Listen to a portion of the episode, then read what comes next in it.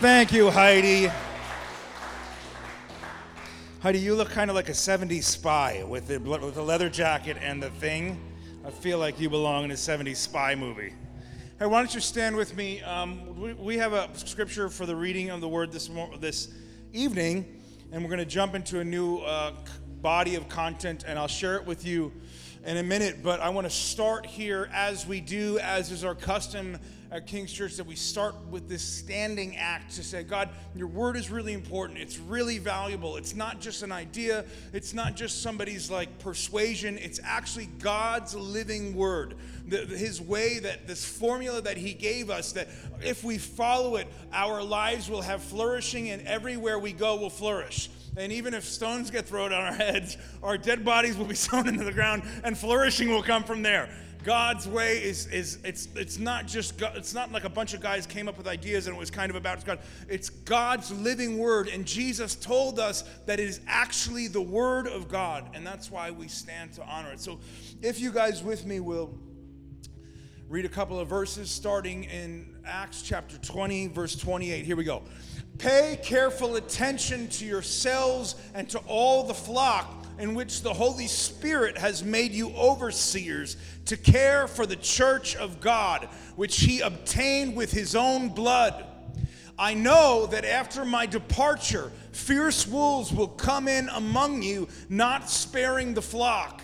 And from among your own selves will arise men speaking twisted things to draw away the disciples after them. That's it. Lord, we thank you for your word.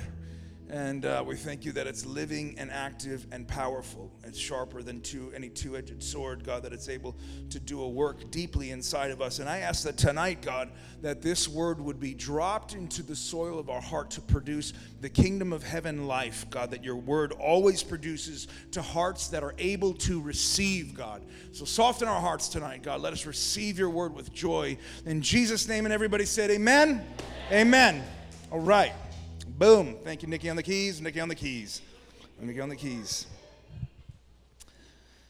I have a book right here that is in our little tiny, the tiniest bookstore that is ever known to man. Perhaps you've seen our tiniest bookstore known to man out in the foyer. This book is being banned on Twitter. There are posts posts that are that have this book on it are being taken down. Um, why? What's that, John?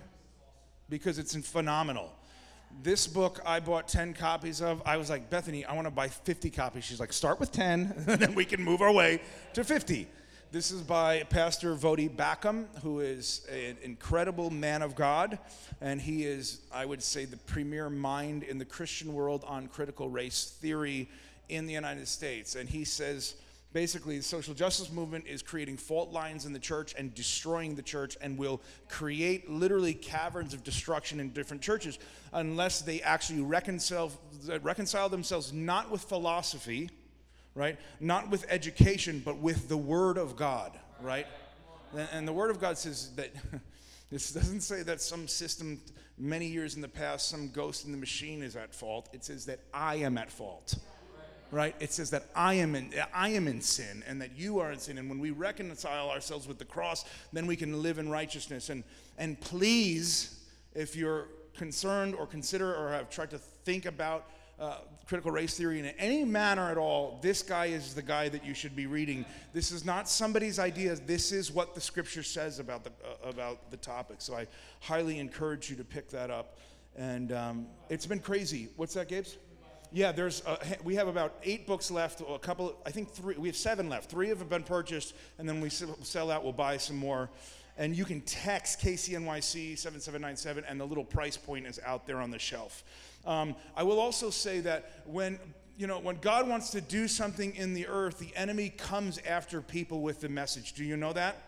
My father in law released a book a number of years ago on the heart of a woman. His whole ministry has been the heart of a woman. His ministry initially was abortion, and they were standing for the unborn 50 million uh, babies aborted in their nation. And the Lord said to him, Jim, the, the way to deal with this issue is not to stand out in front of abortion cl- clinics, it's to heal the heart of a daughter that's broken. Uh, so we're dealing with fruit and we're forgetting about the root that is the brokenness inside people. And it's like, now we're going to stop you. You're already at the end of the road here.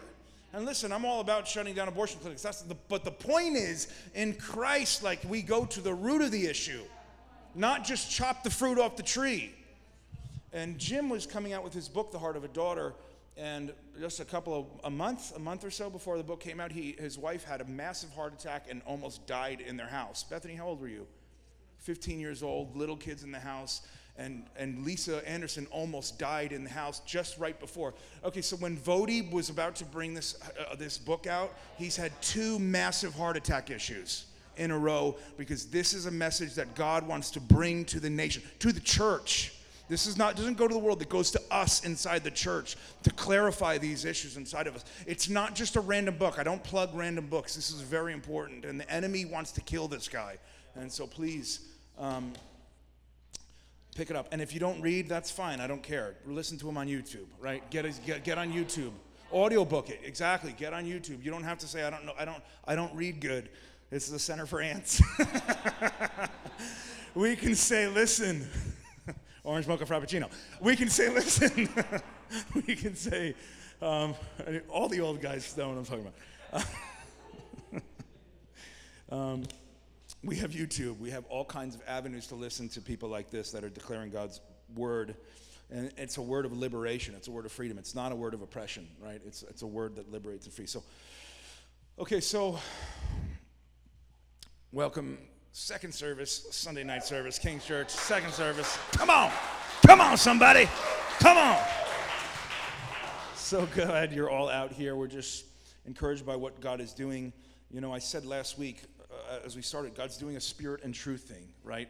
Where the Spirit of God, His presence is there, and also truth. And we're not splitting the baby. We're not doing either or, we're doing both.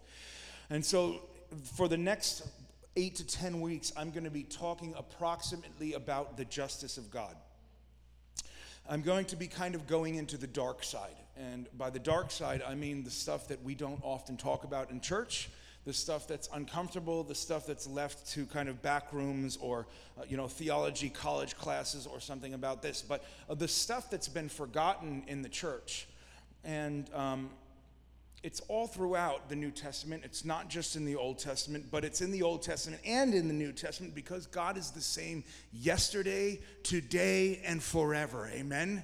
He's not, an, he's not a different God. You know, Gabe Finocchio broke the internet this weekend with woke Jesus. Did anyone see that? Yes, yes. Woke Jesus for the win or for the loss, depending upon how you want to take, take that statement.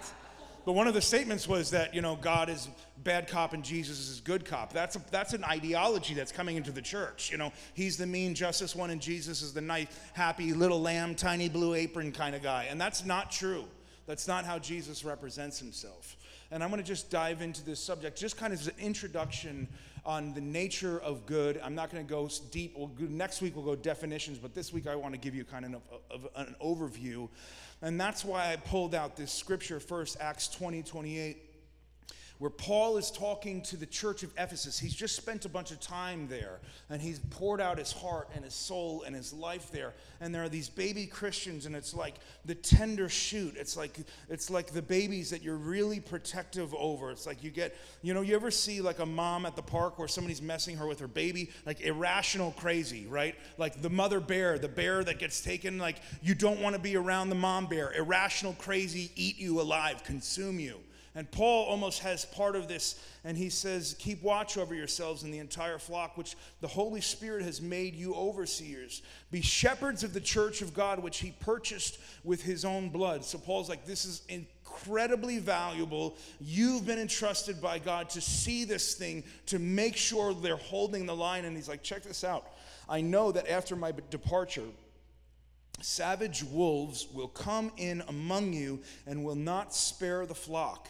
Even from your own number, men will rise up and distort the truth to draw away disciples after them. And Paul's like, this game we're playing is serious.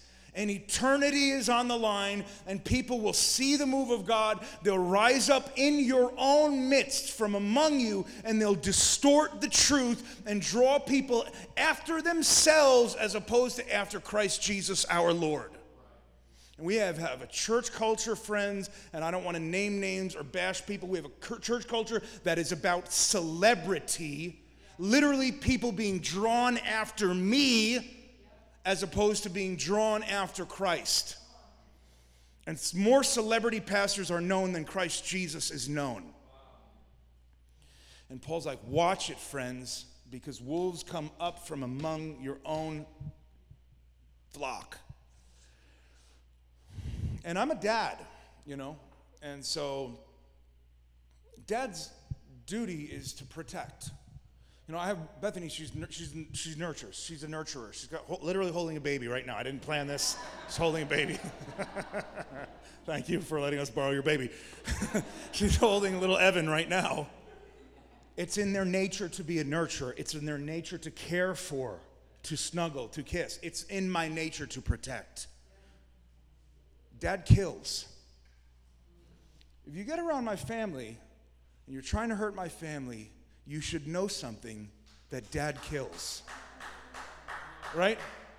Dad doesn't just say, I'm gonna, I'm, gonna, I'm gonna roll over and pray for you, come in and destroy my family. Just let me, let me tell you something.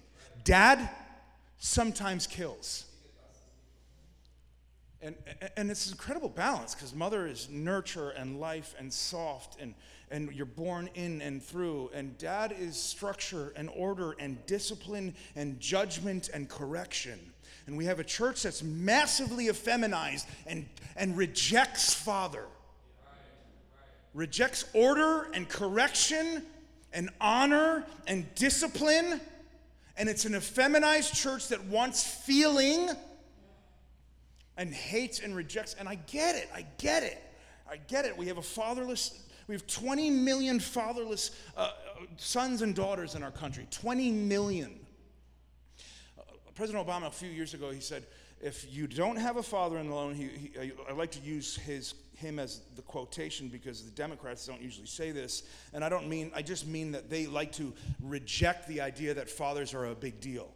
He said if there's no father in the home, there's five times more likely that a son will be incarcerated in jail for life. No father. No structure, no order, no discipline, no sword.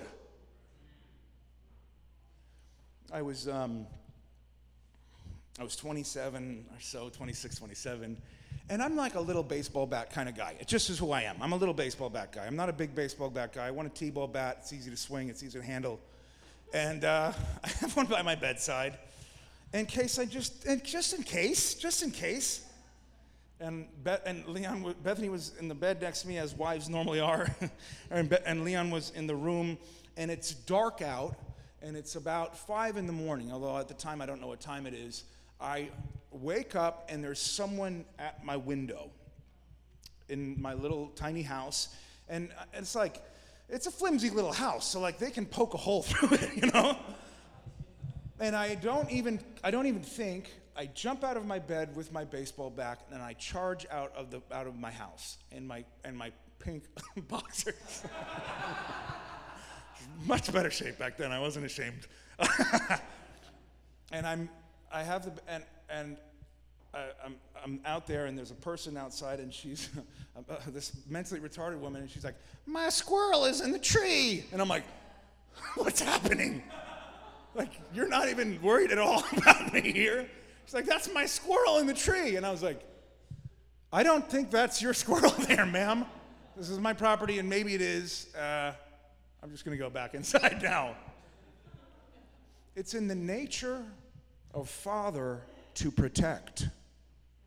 God put it in the nature of Father to protect. Not to roll over and say, well, who knows what's going to happen? I'm going to hide here under the blankets. It is in the nature of Father to protect. And that's why Paul says, in the spiritual context, wolves will arise among you. Overseer, your job is to protect. Check this out Psalm 78. Then the Lord awoke as from sleep, like a mighty warrior overcome by wine. He beat back his foes, he put them to everlasting shame. The Lord awoke in ballistic rage, drunk, insane rage against his enemies. It's the description of God. it's not the description of the enemy. And listen, I'm not talking in I'm talking in the spiritual, not in the natural. I'm not saying that all you men should have should chase the squirrel lady with a bat. Please please get me here. I'm saying that it is in the nature of father to be a protector. It is in the nature of God to rise up against his enemies with massive rage, with, with terrifying rage. Psalm 78, and he awoke as from sleep like a mighty warrior overcome by wine. It's in the same sense of the mother bearer and the feminine that the, the, the father in the masculine is overcome. His rational faculties are not even there. All he wants to do is defend and protect. We have this notion in our culture, it's called it's called toxic masculinity. Has anyone heard the term before? Give me a, give me a raise of hands. Because I don't literally think there's anyone that hasn't heard of that term before. Have you heard of the corollary caustic femininity? No, because it doesn't exist. Because it doesn't exist because Satan hates masculinity.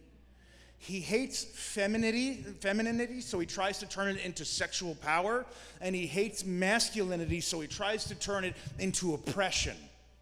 He tries to turn it into dominance. When Jesus said, Husbands, love your wife like, life, like Christ loved the church and gave himself up for her, laid his life down for her, stood in, the, in harm's way that she would be protected, that carried the sword.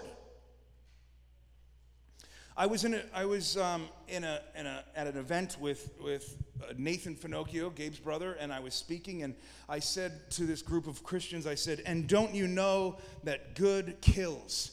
And it was like people were like, ah, like, like it was like a vampire that you threw holy water on. They're like, ah, ah. I said, good sometimes has to kill. And it was like, it was like I was a lunatic. They had never because the church has been dunked in this ideology good, good father, good, good father, nice, nice father. Dad's the same thing as a mom. There's no differentiation. Man is a woman. There's no protection. And that's not what good is. You know, the first place that we see a sword in the Bible is not from hell. Do you know that? It, it's not created in hell by the devil and says, hey, like, you were all just like sipping on like dandelions and now I brought a sword. I'm going to crack the whole thing. Ha ha.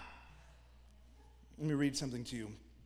It says this in Genesis 3:24 and he drove out the man out he drove the man out and he placed on the east side of the garden of Eden a cherubim with a flaming sword flashing back and forth to guard the way to the tree of life.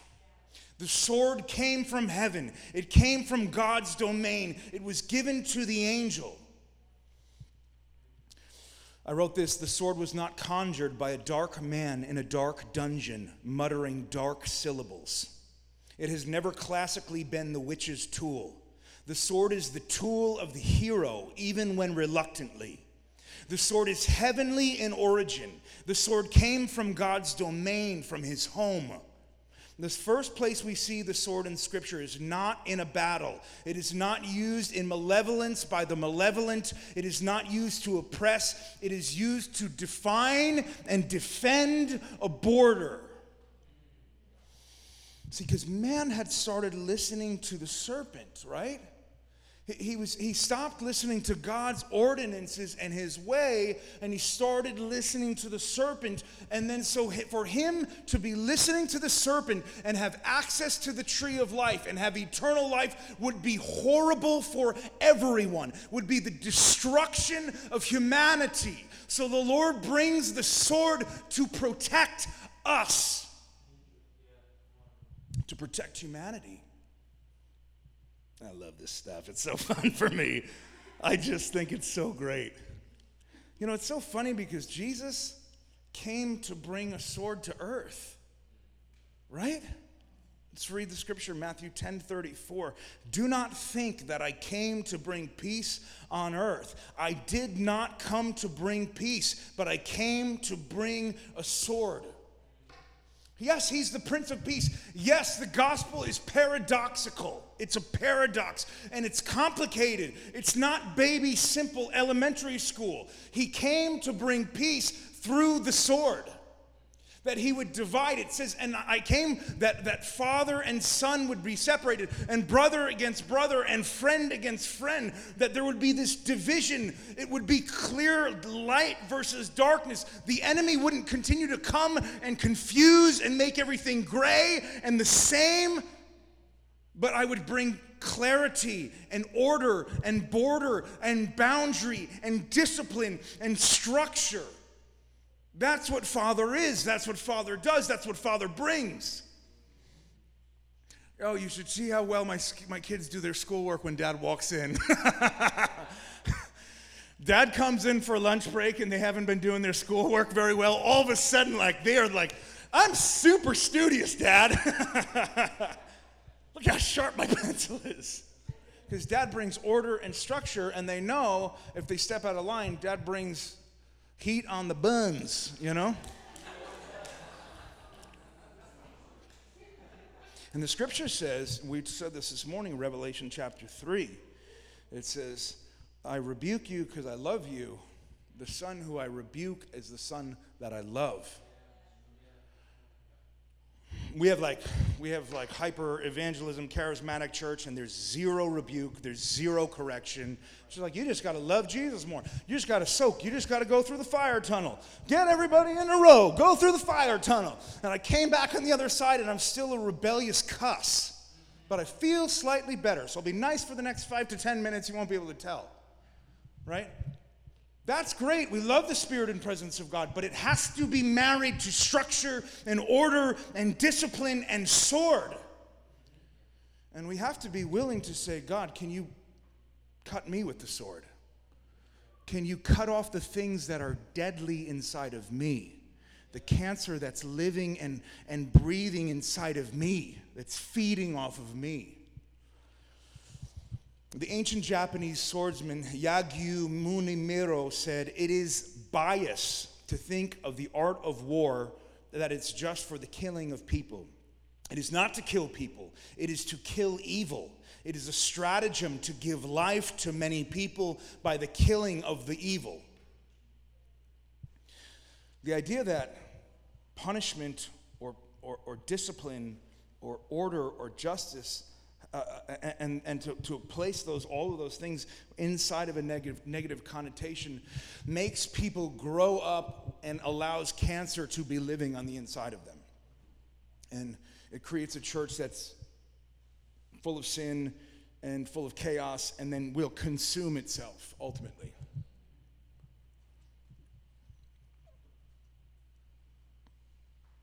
In the united states right now um, the stats are that 70 72% of the United States, secular and Christian alike, recognize that the biggest issue in our country is that we are a fatherless people. We are a fatherless nation. We have rejected the idea of father. Even the Catholic Church, like their priests, they call them, what do they call them? They call them father. They're a, a person that brings order and safety, and when there needs to be discipline. All of these things make for an incredibly strong church and an incredibly healthy people when they're held in the right context.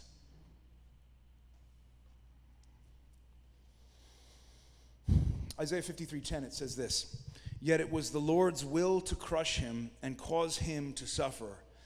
And though the Lord makes his life an offering in, for sin, he will see his offspring and prolong his days, and the will of the Lord will prosper in his hand. In the hand of God, the sword brings life and prosperity to the sons and daughters of God. The sword is not some kind of whip you, beat you, make you feel guilty, make you feel horrible thing. It actually, in the hand of God, it causes us to have life and to prosper. I don't know if you've ever pruned a rose bush. Has anybody, any, any gardeners here? Yeah, good. Two, three. Yes, praise God. We had uh, our first house, the uh, squirrel baseball bat house. We had a three rose bushes outside of the front of it, and I didn't care about them. They just kind of existed there.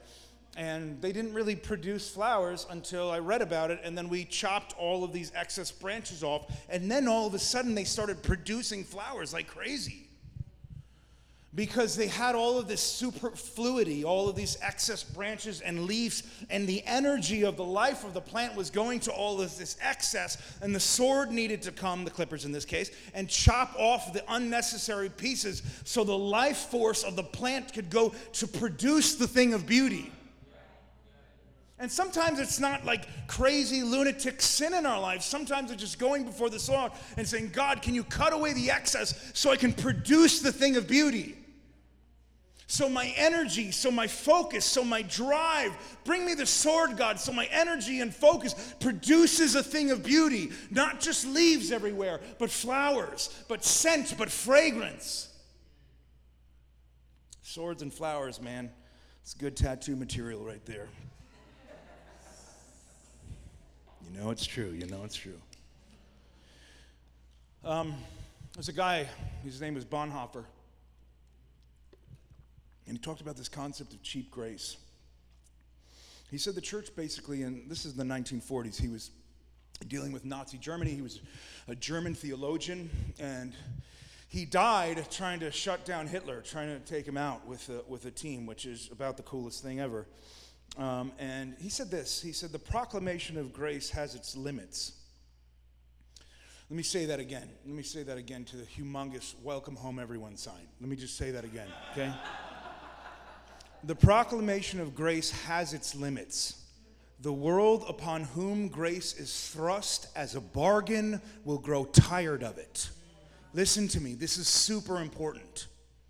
The world whom grace is thrust upon as a bargain will grow tired of it.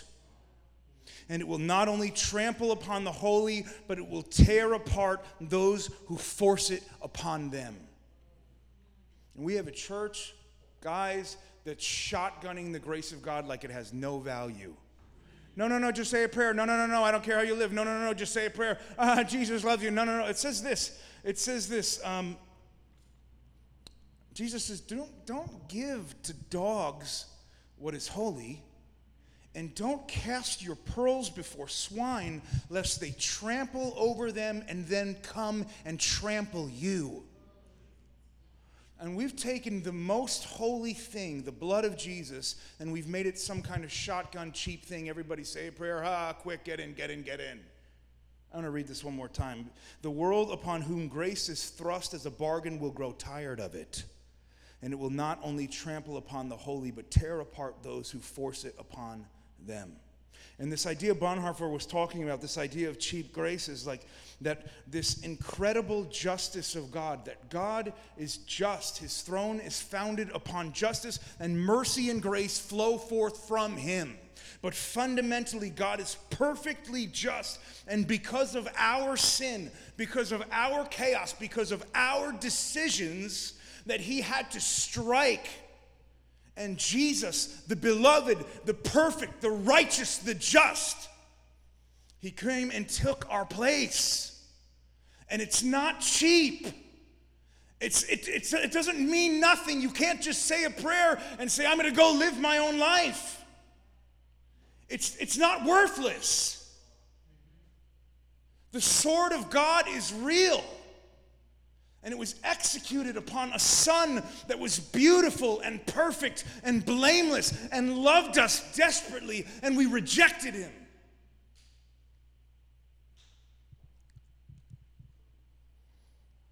And I, and, and, and I just think about the, the church culture of, of the United States today singing songs over and over about, oh, the overwhelming, reckless love of God. It's not reckless, it's exacting.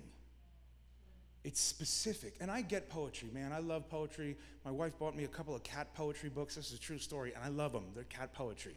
The, you know, the play Cats is based off a cat poetry book. You know that? Anybody know that? It's true and it's beautiful. Greg knows it. Of course, Greg knows it. Yes. it's true.